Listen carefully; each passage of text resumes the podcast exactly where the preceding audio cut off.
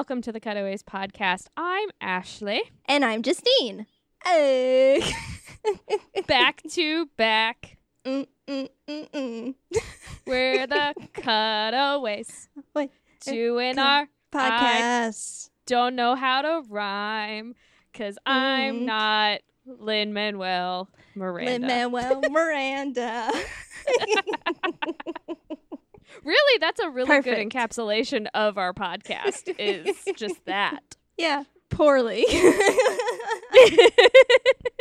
poorly produced. Uh, go on. Go on. Describe us more for the newbies. Well, well, we watch poorly produced romantic comedies in chronological order. I feel like that's pretty accurate too. Like eighty percent. In this, yeah. Okay, I was gonna be like, in this era, in this genre, this is not where the money is going. Yeah. Yeah, but we see how filmmakers thrive in it or do not thrive in it. I'm like looking at you already, being like, I wonder what Ashley thought of this movie because we have not talked about like normally. I feel like we text a little if we do this watch beforehand sort of thing that we've been doing. yeah. That I get like little hints of like, I wonder what Ashley thought of this movie. I have no idea what Ashley thinks, so that's why I'm rambling right now. I enjoyed it. That's all I'm gonna say. hmm I enjoyed it, but I will go into further detail after you tell me what we watched. What did we watch, Justine? Oh my god. So, to piggyback last time, remember last time we watched What a Girl Wants?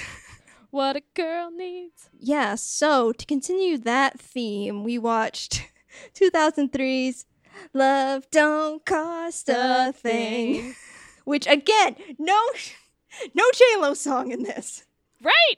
Okay. At least Come the on, movie that it was based off of had "Can't Buy Me Love" in it. J-Lo wanted too much money. J Lo just said no. J-Lo, nah. Nah. no thanks. You come to me, Jenny, from the block with My this. love costs so much. so much. Really? I'm J Lo, bitch. Oh. and this was well, this was like J Lo like first on the block. Yeah. Not like first on the block like when she was in Selena, but like what is this her first album? This was very early. It was very close to. It was either her first or right in between her first and her second. She was Yeah. very expensive. So this movie, Love Don't Cost a Thing, is about a high school loser pays a cheerleader to pose as his girlfriend so he can be considered cool. And if this description sounds familiar, this film is a remake of 1987's Can't Buy Me Love. No, we Oh. can't afford that either. Not in 2003. Oh boy. Everybody's putting all their money into homes and causing Oh a bubble. god. Oh god. Don't remind suddenly I have 2003 flashbacks. we were fine. We thought everything was cool. We America was doing good. You know. Yeah. It's not like today where, you know, the, the clown car's completely gone off the rails and And is on fire.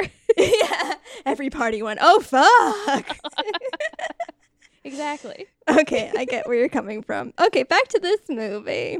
It has it has strong comparisons to What a Girl Wants. Yes. So this movie stars Nick Cannon, Christina Milian, and Steve Harvey. I put Steve Harvey's there name there because it just didn't matter which third name I put in. so with, that- with that the most sense. ridiculous.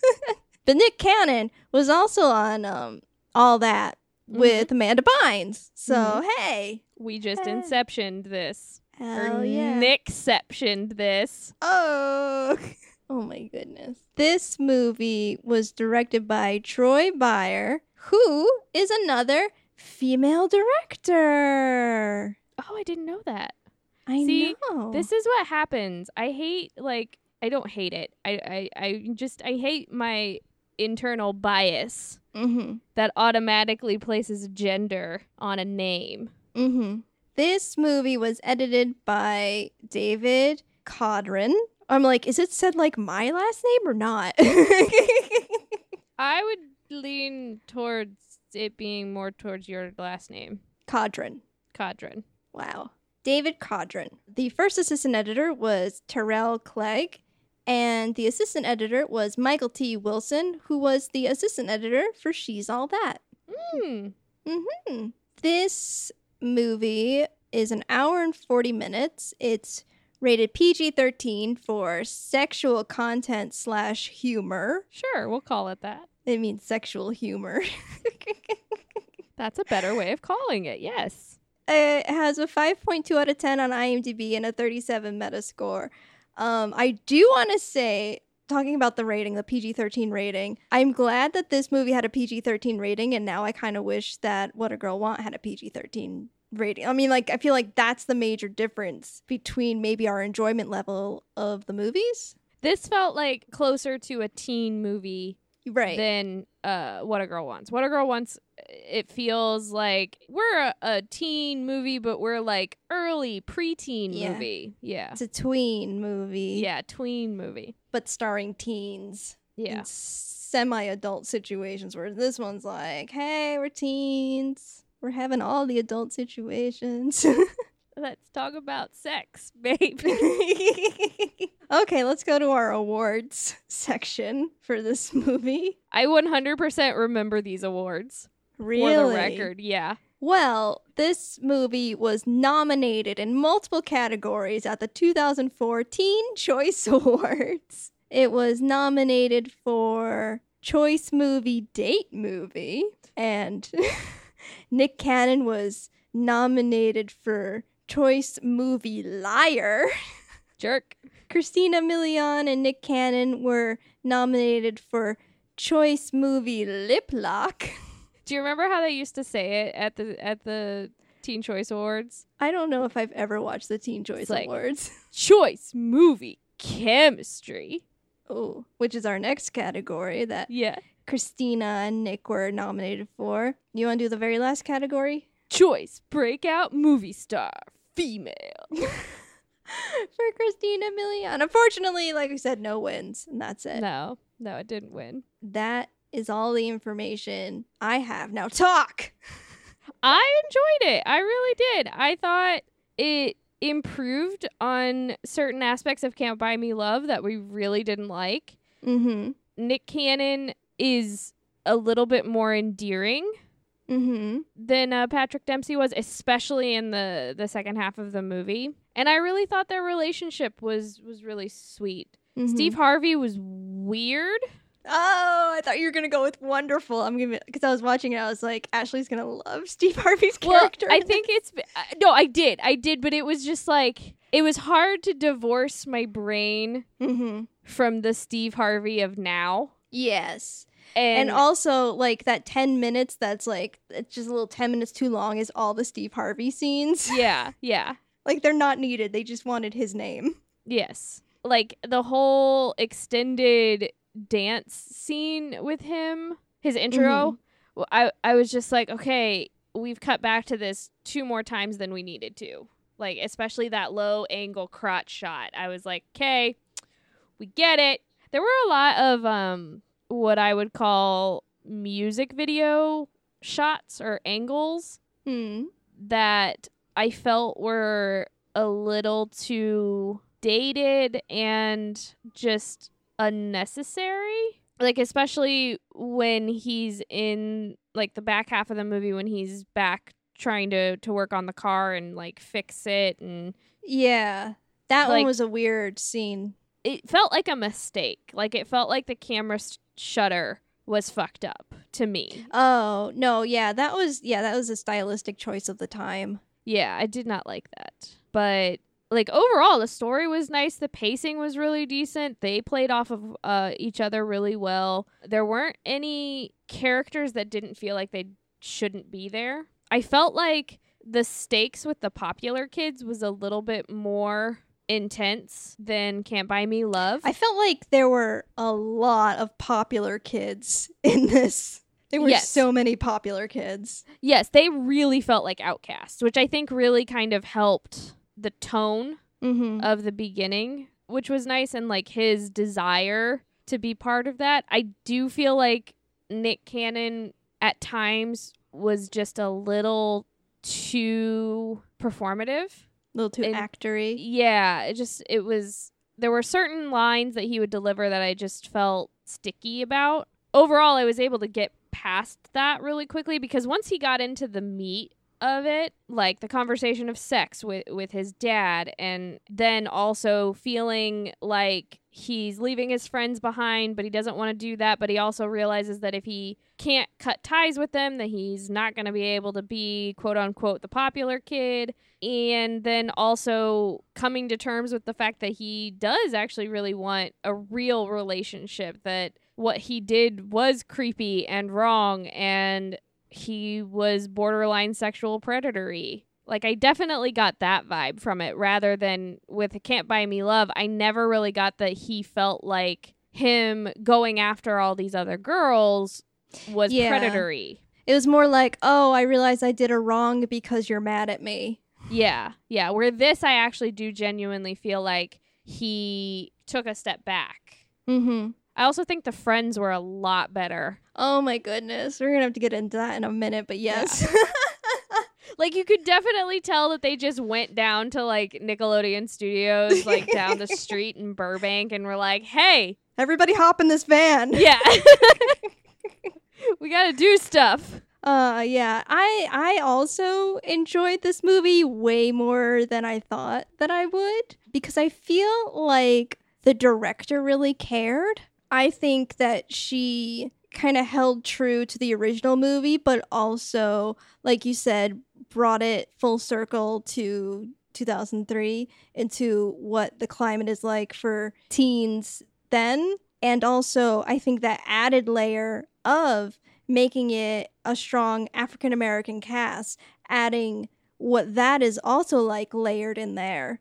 And so I feel like it just built all these like microcosms, you know, that were done really well, I think, because the director cared about them. Yeah, no, I agree with that as well. Yeah, we haven't talked about that at all. Switching from a movie that had an all white cast to uh, making a film with African American leads and most of all the cast. It did not feel like a quote unquote black movie. Like it felt like this is a teen movie, but the characters just happened to be black. It definitely still like spoke to the African American experience, but Yeah, it wasn't a message movie. the director is a black woman, so I feel like she had a lot of input. Yes, but you you can see sometimes where where production companies will be like, "Oh yeah, look, look at all of our diversity. Look, look at this story about their experience." But then like you go behind the scenes and all the producers are white and they're not really getting it and then they butt heads with either the director or the leads that happen to be of that ethnicity that they're trying to to portray and you end up with Green Book. Um, there were parts in this where I may not have been able to recognize or comprehend the subtle layers of what it means to be a young black teenager who's also got a brain. Like he has to fight to be in the top school or have the scholarship and that side of it, but also see a black father who basically is working a menial job taking care of his family.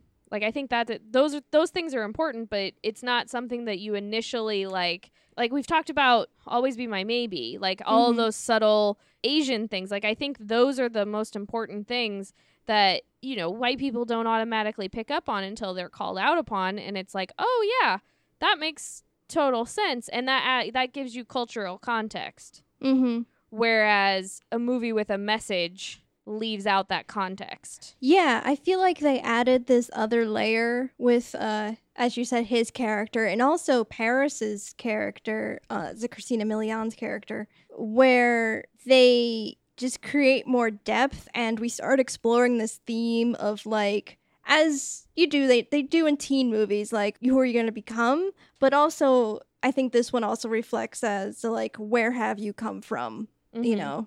Yeah. I really liked that. Like that aspect of it, it, it made the pseudo prostitution less of a big deal because you're also you're exploring it in the context of it's actually a much higher stake for her instead of this shirt. It's Mhm. this car and she's not on the insurance. no matter that can be really bad. like you could lose your ability to get insurance like as especially as as a person of color because our institutions in America are racist. Mm-hmm. I we are coming at it from the 2019 context of like wokeism Yeah. or or that kind of thing. So we are seeing some of these subtleties, but I feel like yeah. I feel like in 2003 those subtleties probably weren't as apparent as they are now. Yeah, but I do think that they, even for that time, changed the depth of uh, Christina Milian's character. Like, she's like, I want to be a singer. All my friends just think that I'm going to end up just being this rich football player's wife. And I have dreams, but I'm also scared of saying what they are too. Yeah.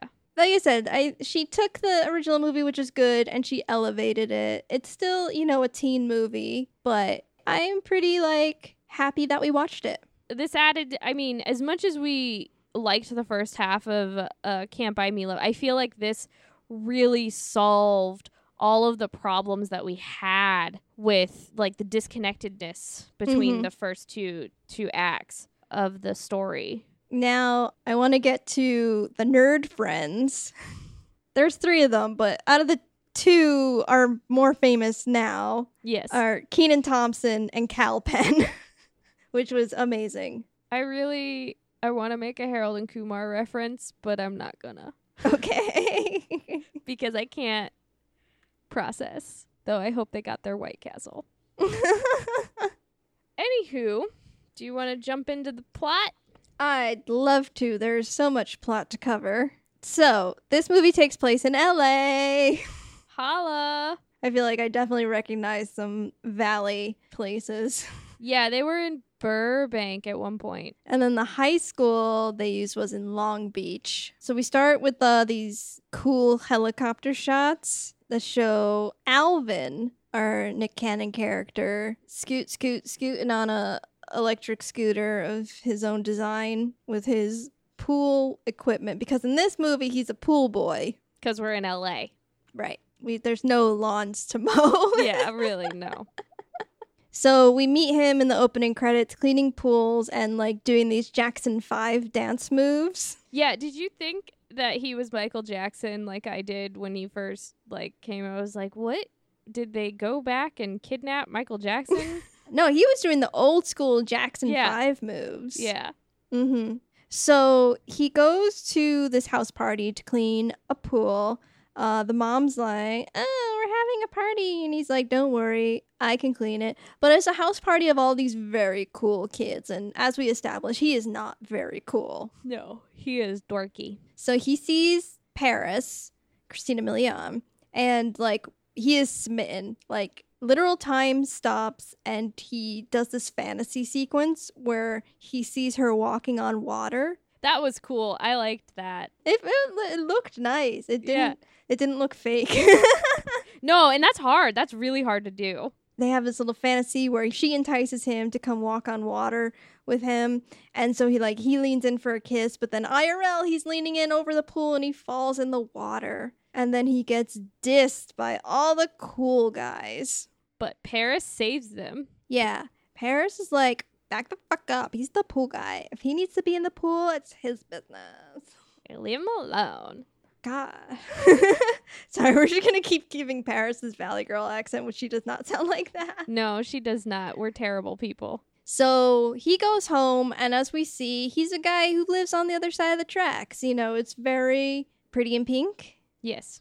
Oh, I was gonna say this movie feels like a mashup of 10 Things I Hate About You meets like Save the Last Dance. I got strong vibes of both. Oh yeah, I can see that for sure. You know, we see his home life. And then we have a scene with Paris, which is pretty much exactly like the scene in Can't Buy Me Love, Yes. where she's watching the TV with her friends, and then her boyfriend, who's a football player on TV, disses her. And when asked, like, Ooh, who you dating? His name was Drew, spelled D R U.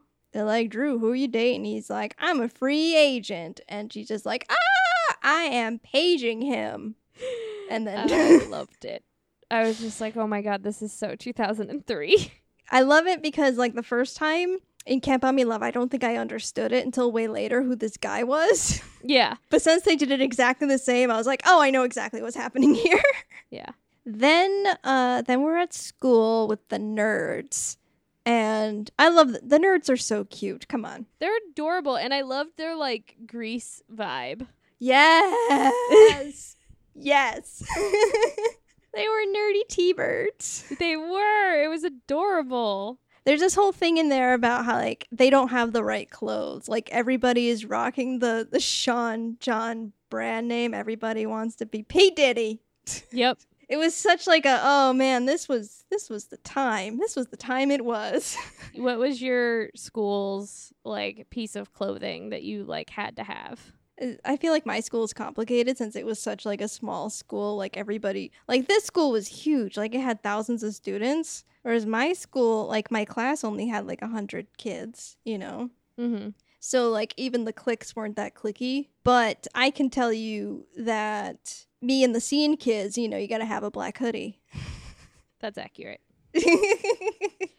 Mine was so this was about the time that I was still at Catholic school because we were in uniforms. Your shoes were super important. Mhm. And I remember it was always the the classic Adidas, like either the white with the Oh. three stripes or the black. Those were very the- popular. like that was very important like to have those.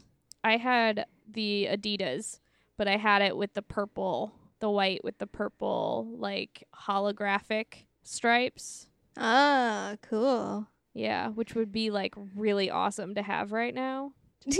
Throwing that out there, Adidas. okay. So, well, in this school, they have a popular hallway. Like, only popular kids can be in this hallway. How they work that out, I don't know. Cause I don't like, know. Yeah. Doesn't you gonna the get from- school assign your locker? I swear I had a nightmare the other night that like my I had to get to my locker and then to a class that was on the other side of the building. Ah, school. I was never ever late, but always terrified I would be. okay. You know, the nerds we just learn are tired of people calling them losers, but also they are building a car. How that makes you a loser, I don't know. They're doing it for an academic scholarship. Just makes you a nerd, not a loser. then we meet uh Steve Harvey, the dad, Who's dancing? and he's always like, "You got a date tonight, Alvin?" And then the little sister's like, "Do you know your son?" the little sister was great. She reminded me so much of the little sister from Stranger Things. 100% yes. it was the same tone. Of Yeah. Like, you are nerd. You're a nerd. Commence Operation Child Endangerment is my favorite line. She was so good. so we have a scene over with Paris, and her mom is going to a resort. Now her mom's like, "All right, fine, I'll let you move my car, but you can't take it out." Cut to Paris taking out her mom's car with her friends. Because, of course, Of course, gotta get this plot going. this is why parents these days are like super concerned about their teens' places and are gonna like track their children with their chips. with their chips. Yeah, they're gonna chip their child and follow them around with bubble wrap. Yep. Oh God, you just described my mother. Oh, I didn't know you had a chip. Not that I know of. So they're driving down the strip of old Burbank. They're cruising. they're cruising Burbank. And uh, suddenly she gets her call back from Drew, who hasn't been calling her. You know, Paris has been like, everybody, everything's cool. Drew calls her. While she's driving, she picks up her cell phone. 2003. We reached that time period. And then we see Drew on the other side. He's in the back of the limo and he is two timing her. Like at the very same time, he's like, hey, baby, you my baby. Hey, other baby out the window. yeah. And she's just like, uh, who is that? And did the whole like, say my name, say my And the girlfriends are like, he did not say your name. It was 2003. Yep. and so she is distracted driving, unsafe, crashes her car very lightly into a tree, disturbing the headlight and whatnot. Cracking the grill. Yeah, in front of everybody. So she goes to the body shop, and the guy says that he can fix it for $3,000 and two weeks. And she is like, uh, no, my mom comes back Monday. Fix it now. But Alvin is there, as luck would have it, to pick up a part for his car that he's building. So he strikes up a deal with the guy since the part that he's getting and the parts that are, are needed to fix Paris's car are the same amount of money. Because of course they are. he he's gonna pay for it and do the manual labor himself for her. He presents this deal to her. I'll fix it this weekend. Just be my girlfriend for a couple of months and it'll make me popular. And she says no, and then they compromise to two weeks, and then there's our deal. I liked this montage of him fixing the car. Yeah. Yeah, I thought it was it was really nice, like paced, and you got to see Simi shirtless. Nick Cannon, Nick Cannon was shirtless in this a lot. He much. was, but like I felt like it was it was appropriate in this this scene, and it like showed. Uh, I felt like this showed his like I really he had a passion for this, and it he had a passion for the way that cars work and engineering, and I really got I felt that through this montage rather than him just telling me constantly. Like they they visually backed up their their plot point. Okay, so then the next day at school, we get a mini makeover. I was a little disappointed because, you know, we were all about the makeover in Can't Buy Me Love. Yeah. And this one, at this point, not as drastic. She just gives him her sweatshirt, her Sean John. Though we do get a, a makeover later on. Yes. But like here, I was expecting it because of the old movie. I think it worked better in this movie because they use it as like an emotional thing where she doesn't really care about popularity and she's not really trying to let to help him fit in. It's more of like to dissuade his anxieties about it, I felt like. Hmm. I just have the memorable moment from the other movie where she rips his sleeves off. That was nice. Yeah. But later on when she actually does give him Mhm. the makeover like to help him be more confident with himself like that actually felt more emotionally impactful and yeah. you really saw that she started to care in those Yes. moments I agree. I agree with you. Okay, so she walks him down the cool hallway. They get some like looks and people talking like what are what is what what even is happening. So when they split off to go their separate classes, he goes to science class and the guys are freaking out over his sweatshirt and she goes to home ec and her friends want to know what the deal is with her. this was so grease Yes. Like, it gre- this was like intense grease vibes Yes. like 100% you could drop in tell me more tell me more there Mm-hmm. Mm-hmm. Okay, fast forward a little to lunchtime. He's sitting with her. His nerd friends at this point are like still questioning what's happening out, but are kind of excited for him. yeah But still have like nobody has like any idea like what that it's day one, you know? But she is kind of protecting him a little from getting the shit and is just like, okay, pick me up tonight at six. We're going on a date. Cut to that evening. him ironing his underwear Yes. Steve Harvey finds out his son has a date, so he demands to have a father son rite of passage and has a full ceremony, passing of the condom box which he called a hope chest. He gives him did this hope it- chest, which yeah it's a shoebox full of condoms. I'm like, oh god, Ashley loves a hope chest. I just love that he like over the years was buying these rubbers and putting them in the shoebox for his son. hmm And we have a scene where he teaches him about the different types. They're like, he's like, don't use this one the first time. This is old sensitive. You'll just finish. Nope, not that one. Here's this one, which is for this, and then this one's for that. And in the end, they it's a memorable moment, and he he he said that he loves his son. You know, Yeah, it was sweet.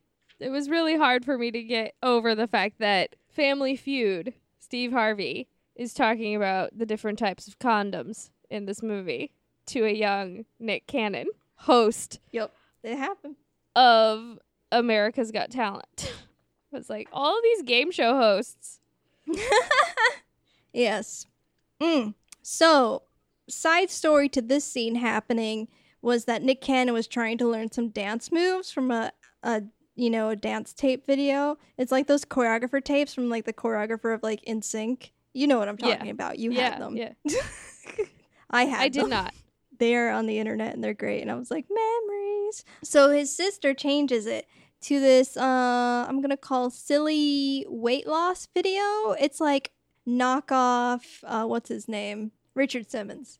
So he practices a few of those dance moves before his friends come over and say, Can we sit with you and your cool friends tonight at the game? And I think he said yes. He was like, "Yeah, sure. I'm gonna carry you Yeah. with me." Oh, young, young Alvin, Oh yeah, she changes his name to Al. which made reminded me of Aladdin. So he goes to pick up Paris, gives her flowers, and she says, Don't do that. Girls will think you're weak. you have to act like you don't want me. It's one of those, um, we're pretending, you know? So this is a pretend thing. Stop being sweet. Later, it's gonna be you who wants him. like, it's that. Okay, so we're at the basketball game, right? It's basketball. hmm There is uh, some sexually aggressive cheerleading. Paris is like captain of the cheerleading squad. Scad. At this school, there's seats where the popular kids sit, and then the jocks are very aggressive about it because they're lucky seats and they only want the cool people sitting in them. They're the behind the where the, the bench is for the home team. I don't know doing sports things. You know, what if what? unity was Hmm. good luck? Oh, what if you could be a teacher at that school? I mean, it worked for the Blues. hey there. Just saying.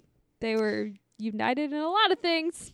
Right. So this jerk jock gets up and yells in the stands in Alvin, which I don't even know like how this kid didn't get kicked out of the game. you know, I thought it was like at halftime. He was But super still. aggressive. Super aggressive, like parent teacher conference now. Yeah. like in school suspension, if not out of school suspension. Mm-hmm. He takes a piece of pizza and shoves it in Alvin's face because he's sitting in the wrong spot. So Alvin runs out of there and goes and hides up a tree, which is like a recurring thing in this hiding in a tree. Paris runs after him, and I think they have this talk of like, he's like, this isn't working. And she's just like, it will because I always keep my promises Mm-hmm. She's like, "Don't worry, we're gonna make this better." And then we have the makeover for reals, like the really reals makeover montage. It was so sweet. She did his Mhm. hair. Mm-hmm. Right. He had this fro before, and then he got these twists, and he's. I think it was mostly he. They just changed his hair and his clothes, and she taught him how to walk with some swagger. Yeah. And then he took it too far. Yes. I mean, he's getting really cute, except for like the exaggerated style of the 2003, you know. The aha, aha, aha. Whatever wha- whatever he was doing with his voice was super Mhm. like weird. After his makeover, his he goes home and his parents are suddenly concerned. Well, his mother is concerned, but Papa is proud because Yeah. he's like, that is the face of a boy who is getting some. So they have another private scene, and this time we teach little Al how to open a condom One-handed. one handed with your teeth. Don't open condom wrappers with your teeth, kids. Oh my god. Just don't do it. Don't do it one don't be s- Don't be aggressive when handling the, the, The protection goods. device. Yeah. or just like don't be cutesy with it. Just like put it on and get busy. You could be kind of cutesy with it. I've seen some. No, I'm not even gonna. I'm just saying, like, if you're already already like raring to go, you don't need to impress her with the condom skills. yeah, it is very like if you don't put it on fast enough, yeah. she will fall asleep. And it's just Yeah. like, no, she is horny and wants to have sex. Yeah. Doesn't care how long the condom takes to go on. As long as it goes on, we're Yeah. good. We're fine. I mean, she might even help you. Yeah. Totally. Totally down. So Yeah, if you're just insecure with it, just like get some sexy help. Yeah. know? it's the sexy helping condom time. the sexy helping condom. We're getting sexy. Sexy. We're doing helping. It's a sexy helping condom time. We're getting helping with our protection. Get Rachel Bloom on the phone. Rachel. Hmm. Anyway, they're going out that night, Paris and Alvin, in her car, and they're talking about cars. She's like, hey, so you know a lot about cars and whatever because you fixed that my mom's car, right? Yeah. And so through this, he reveals that he's actually not going to get his scholarship because he gave the money to her. And like, she takes note of that. Yeah, she shook. She doesn't like say anything then, but it's just like, oh shit, you know. You're, you're a good one, Alvin. So they go to this house party with all these other cars in it. And so somehow we get into this scenario where he fixes a car with a condom and he opens it the way his dad taught him, one handed, fixes and attaches it to a thing which most likely would not be good with the, the you the know, the, spermicide. yeah, the lubricant, and then it's, it just seemed highly flammable and unsafe, the whole business. Yeah, he's attaching it to a battery. Yeah. Yeah. It is not no bueno. Don't do this at home, kids. But it impresses the ladies. And then all of a sudden he's cool. He is in. He's done the condom trick. And boy, were the children ever impressed. I mean, it's a good sleight of hand. It was. It almost was like magic how Mhm. he did it. So I was more impressed with the magic he Just turned saying. the women on as his father said that he would with magic. with magic, condom magic. Don't do magic with your condoms, people. Safe sex. it's our number one thing we promote on the cutaways. Safe sex, Safe sex. consent. Consent. Unless you want to make it a little dangerous, but as long as you have consent for making said safe sex a little dangerous. Sexy dangerous. We don't kink shame. No. That's why we got the kinky coven. I love it. Okay, so at school, Paris is waiting for him outside, as there's their routine, but he ditched her. He is already chatting up the dudes that he made friends with at the party with his car knowledge because they're like, whoa, this guy's actually cool. He knows about cars and stuff. Bro, yo, whoa. Um, so she lectures him in the hallway, being like, you are starting to feel yourself too much. Yeah. To which there was a masturbation joke of being like, no, no, no, I don't do that. Where'd you hear that from? My, my mom says that makes you go blind. uh, but yes, we start. We start with him feeling that glory. Colin Gloria. Oh, God. Let's see. He's walking, hanging out with Kal Penn, and Kal says that they're mad that he ditched them, but then he immediately ditches him again.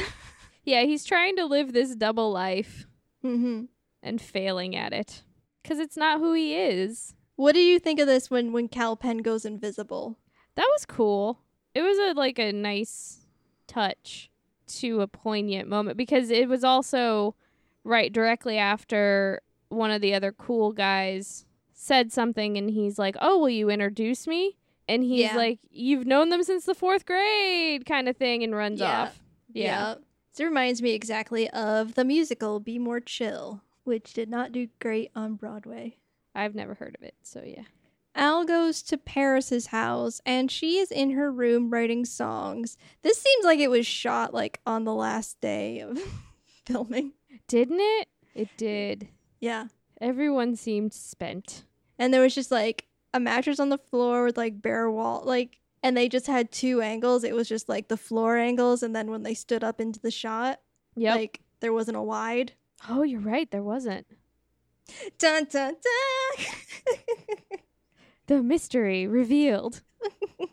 Um, so she is writing songs, and so he'd come over and be like, "Hey, it's the last day of our of our deal. Just thought we'd, you know, huzzah, celebrate. You, we did it." We did it. Mm-hmm. You dated me for two weeks.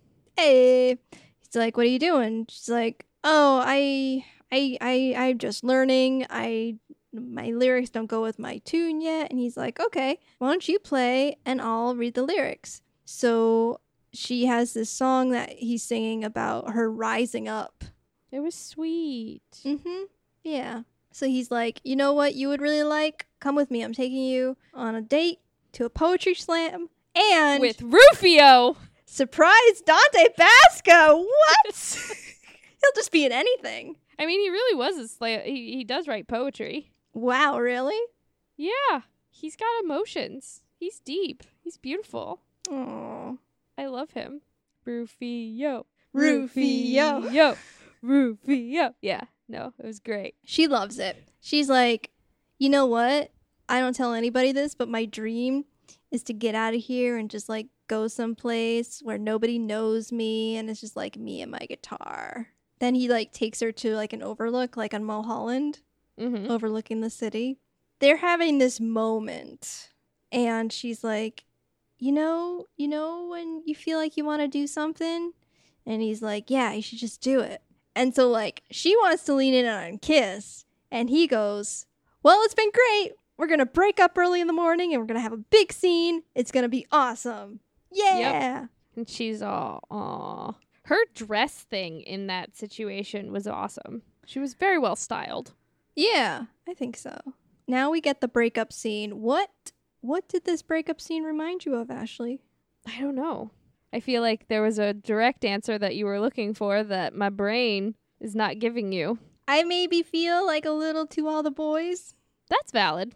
I feel like this scene here is very tropey in like pretty much every teen rom com with a bet. Hey, we're doing this yelling thing, but one person is really hurt by it. Yeah. I'm trying to remember the scene into all the boys because I feel like what I would directly link it to would be the hallway scene after the hot tub, mm-hmm. but they both are hurt by that. Is that what you're going for? Yeah. Okay.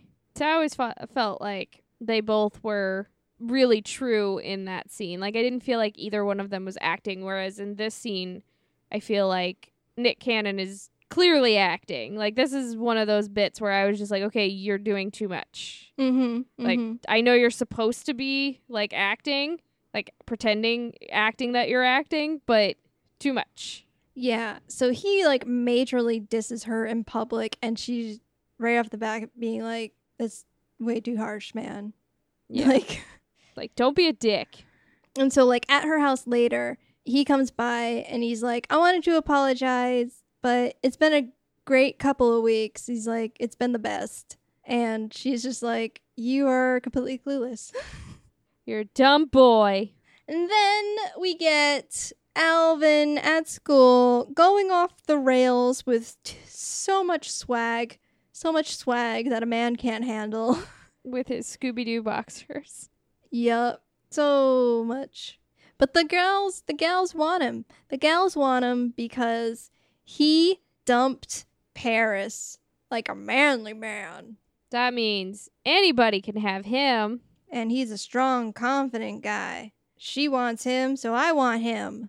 Ma, Yeah. boys. Mm-hmm. All women want each other's boyfriends. No. you yeah, you don't want my husband. No, you you keep that one. he seems like a lot of work. I mean, I'm a lot of work.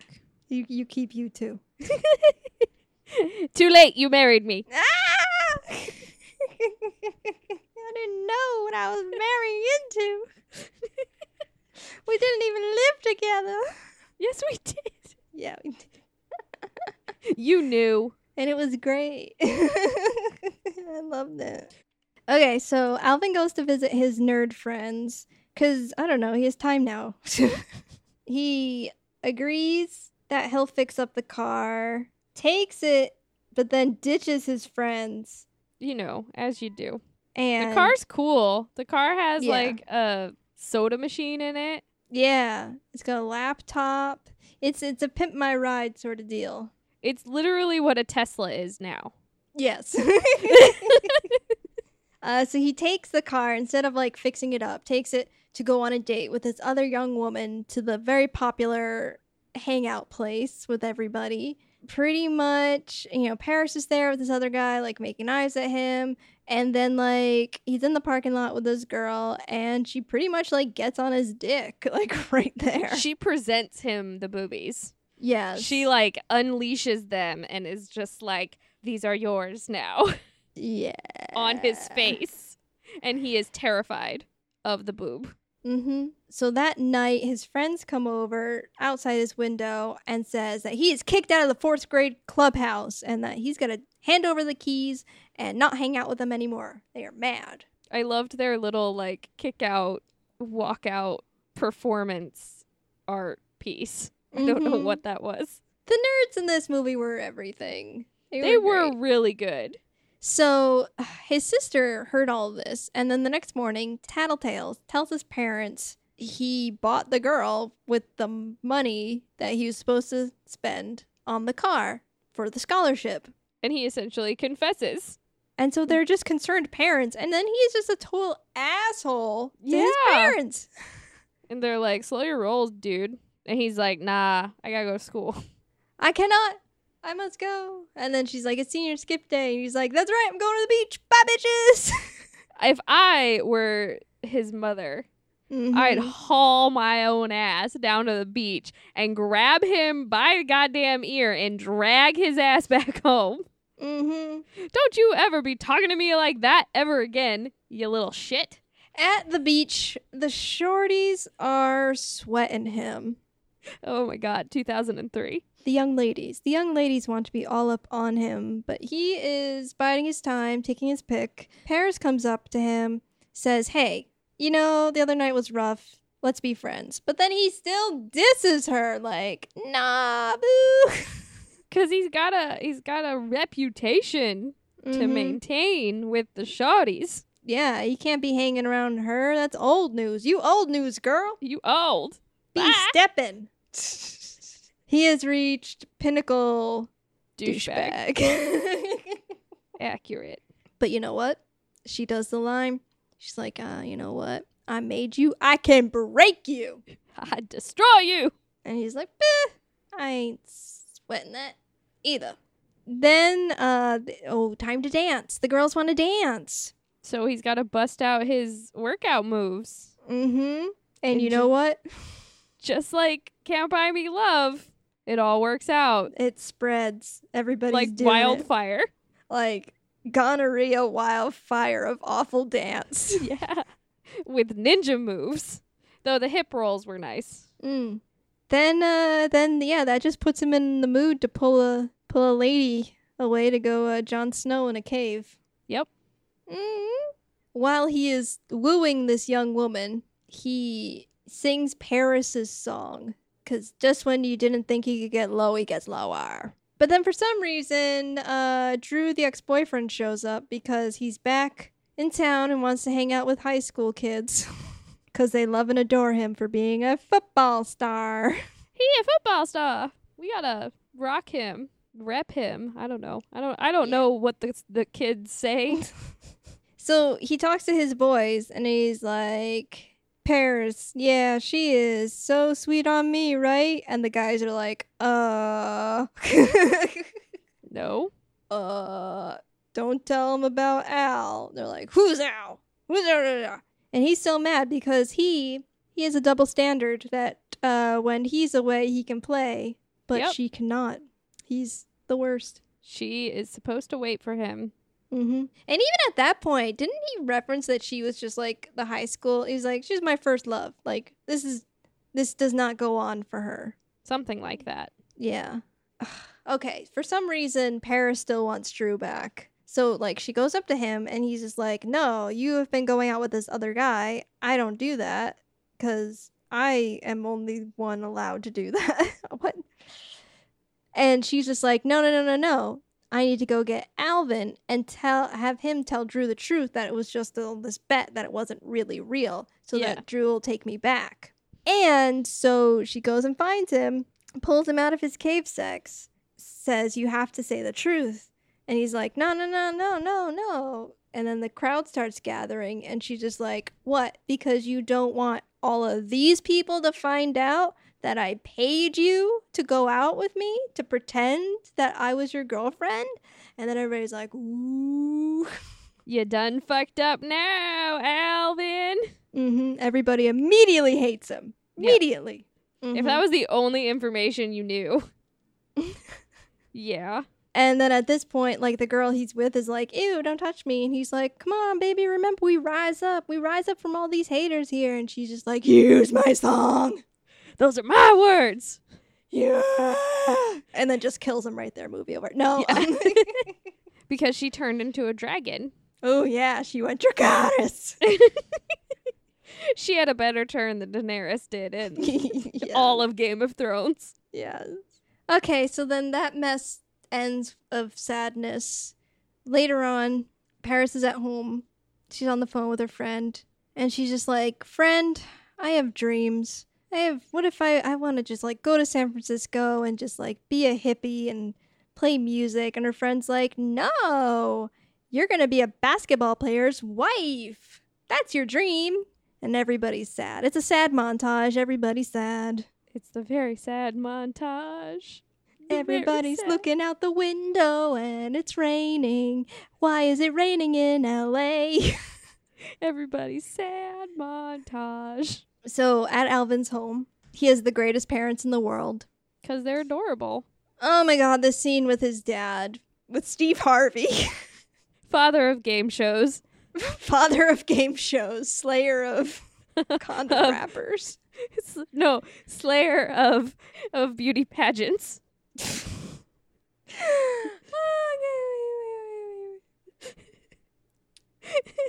wow. The dad, okay, he says, Hey, okay, with my hard earned money, I went out and bought you the camshaft so you can finish the car. And what I need you to do is get off your ass and finish this because you have to get that scholarship. And, and Alvy's like, but it's too late. I'll never make it. I'm a failure. Nobody likes me. And he's like, No, you're a Johnson. mm-hmm. Johnsons don't quit. Oh my god, this part where he's like, when I was a kid, I was one of those jock boys. And, you know, I had fun and good times and whatever, but look at me now. He's like, Your mother and I, we realized that you've got potential, and I never had the kind of potential that you have, so we'll always be proud of you. We've always been proud of you, and we'll always support you. And it's, oh, no, Steve Harvey. It was so sweet. It was. Then we got a work hard montage. We got a deadline to build this car. It's the working hard montage. okay, there's a weird edit where he's working and then his friends are there, but then like it cuts to another scene and then the friends are. It's a different scene with the friends. It was we. I didn't understand. Something got messed up in production or something. Because it was like first they supported him. They're like, here's the keys, work on it. And then after he worked on it, he's like, hey, I worked on it. And they're like, I don't know, you're a jerk. And it's like, "D- where where are we emotionally? Yeah, Maybe it's because they're like, oh shit, we forgot that they have the keys. maybe we gotta shoot this other scene where he gets the keys from them. Maybe that would make sense. Somebody didn't break down the script properly. Nope, Ugh. it probably wasn't the script supervisor. No, it was the AD. It was the AD. We're blaming them. Most likely the second. It was line. one of you assistant directors. One of you, you did it, not the scripty. Scripty is a saint. Scripty's the one that's like, so how do you get the keys? What? uh," And they're like, Yeah. what? Uh, yeah? We gotta shoot this. We gotta shoot it. We don't Ah! have time for questions. I'm Mm. gonna point the camera and we're just gonna shoot it. Just gonna do it. We're Mhm. gonna do it live. That's how I envision production. Mm-hmm. It that does happen. Okay. He gets the keys from them. He fixes the car. He fixes it up. Gives the keys back to them. And they're Then still there's a- angry. Right. Then there's a basketball game. But the nerd friends go and sit in the good luck seats. Yes. Refuse to move. Right. Ted Jockboy is so mad that he wants to beat up Kenan Thompson. But then Alvin steps up and steps in the way and he does a big monologue about like you can beat me up because I've been beating myself up worse these past couple weeks trying to be liked by you. You know, this is me and this is who I am and I like nerdy things and I like cool things and you know, humans are complicated. Accept it, teen anger boy. when Ted goes to punch him, Kenan just jumps him. Yeah. Kenan saves the day. Kenan just mighty ducks the shit out of him. Yes. And then the whole auditorium applauds. They're like, Yay, you said what we were feeling. we're so bound by our cliques and who we need to be. Let's unbind ourselves Let's not live in these horrible- boxes. from this horrible creation that society has set forth for us. Yeah. Nerd boys are mingling with cheerleaders who are mingling with goths. It's crazy. they destroyed the whole ecosystem. Yeah, and then he goes uh, for some reason, I forget how we get here. We go outside. Because he's done. He's done his job and he feels like he still needs to be exiled. But then Paris is outside fighting with Drew. Yeah. Like, this is convenient. Plot device. They're arguing, but she's just like, no. No. Just no. I don't even remember. No. I don't remember what happens. I'm sorry. Drew's trying to like box her in or something and she's like, "No, I want to have I have dreams and I want to do this." yeah. Or yeah. something like maybe she wants to go to college. She has something. She has dreams. Yeah. And then Alec comes out. He's like, I'm tired of like not being who I am. And she's just like, I'm tired too. And like they kiss because she was. She's like, I'm. Pre- I'm tired of pretending I don't like you. Let's smooch. Smoochy smooch time. The end. No J Lo. Yeah, pretty much. Accurate. Accurate description of the end. I feel like the climactic part was the the speech and had nothing to do with Paris. Yeah. Or like she sees she was there and witnessed it and ran out. I don't even know what happened with Paris. Like Paris was not the focus of the climax there. Yeah, no. It was just like they tied it up with a nice bow. because they were like, they already like each other. He Yeah. just makes this great speech that inspires everybody. Yeah. It almost would have been better had they not ended up together, but they do have such really nice natural chemistry that that is mm-hmm. a nice addition to the movie.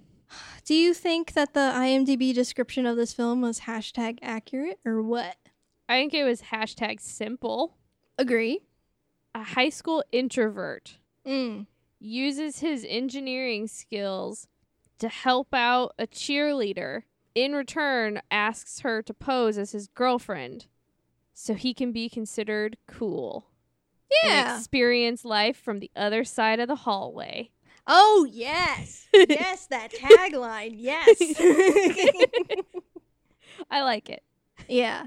Again, I see that this. I I feel like this plays as like Nick Cannon's character is the main character, but I also like Yeah. in this movie that Christina Milian she had a lot of depth to her as Mhm. well. Yeah, and the ter- the the tertiary characters were not like not fleshed out. Mm-hmm. Like they weren't cardboard cutouts, which was really nice. Yeah. And then Steve Harvey. And Steve Harvey doing Steve Harvey things. wow. Oh my goodness. Do you have a rating? I do. Ooh. What do you rate this film? I'm going to rate this movie three Scooby Doo boxers. Ah! Nick Cannon does the the Scooby Doo voice, and it made me happy. I'm rating this movie three and a half goth kids. Because oh my god, I kind of love that they weren't the focus, but were kind of always there. And you know Yeah. how I love when there are goth kids in movies. I I do. I agree. they were just there, and I'm like goth kid, like just out of the like corner of the frame, goth kid. I felt so seen. I love it. Justine, we have mail. Like we do every episode. Uh, Yeah, like we do every episode. It's like it should be part of our script. Oh wait, it is. I'm so glad that we write the things down that we do every single time so we don't get lost and forget. Cuz we would. okay, so what who's our mail from? So, we have a review entitled Fun Fresh Takes on Rom-Coms from Maria P514. Hmm. It's for five stars. The review goes like this The hosts, film editors themselves, have a great dynamic and their enthusiasm is infectious.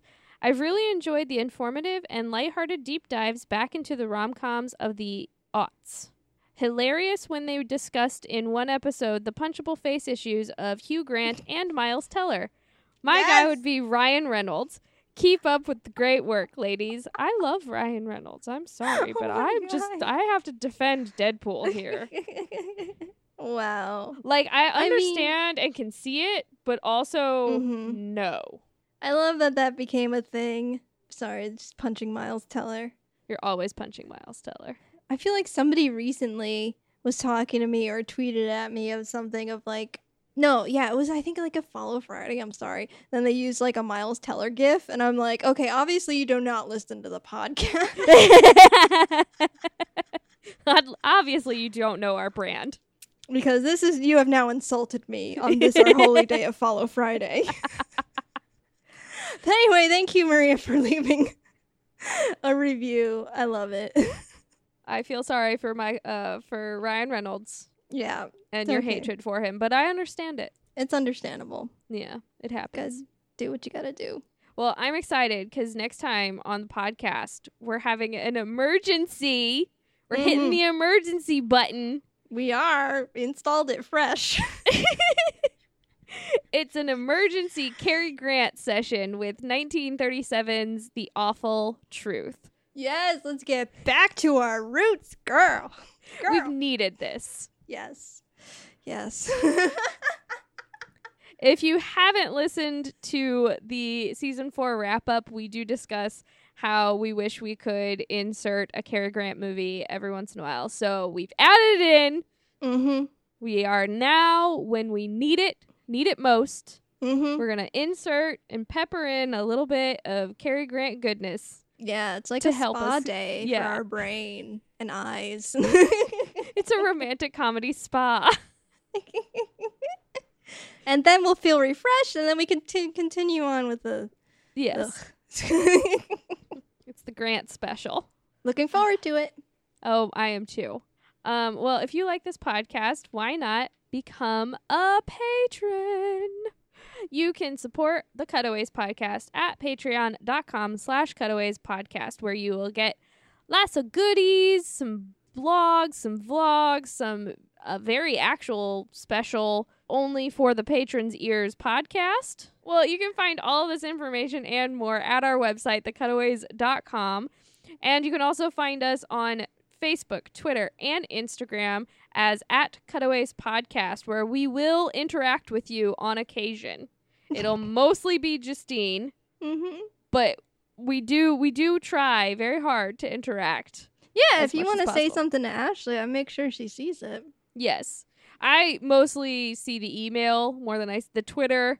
Like, I'm sorry, the Twitter scared me. You do It's that. cool. I, I, I'll. d- I'm still on the Instagram. You can catch me on the Instagram. I'll post every once in a while there.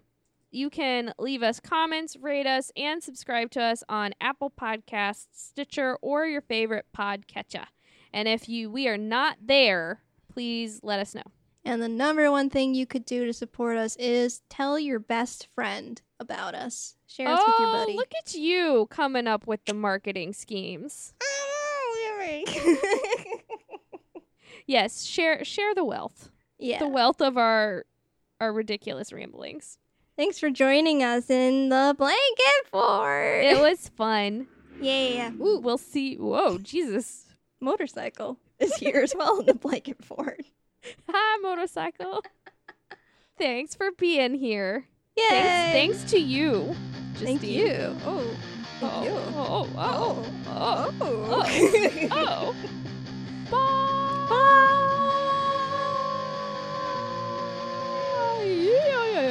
Bye. Bye. we, we had some harmonies on that one. We did. I'm Kylie Sturgess, the host of the Token Skeptic podcast. Since 2006, I've been interviewing people from around the world scientists, comedians, artists, and activists. And some of them you might even recognize.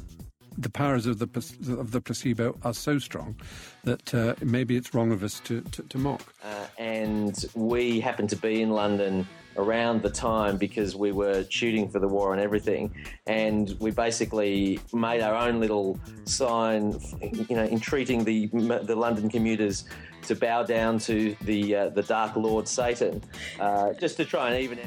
Some of them you might like to get to know better after hearing them on the show. Reading into effect for years, I've been interested in the concept of, of science philosophy and how pseudoscience works. And it's then very easy for people to just, you know, throw us away and say, well, you don't have a heart or you're, you know, you're closed minded or, you know, and, and so. And the origin of the universe and the meaning of life and that kind of thing because. Um, it's very real life music, a lot of real experiences, a lot of uh, vulnerable topics, but at the same time, some very silly things. Like one song is actually about Windows Vista. I'm wondering how I can finish this off now. Let's let's break something.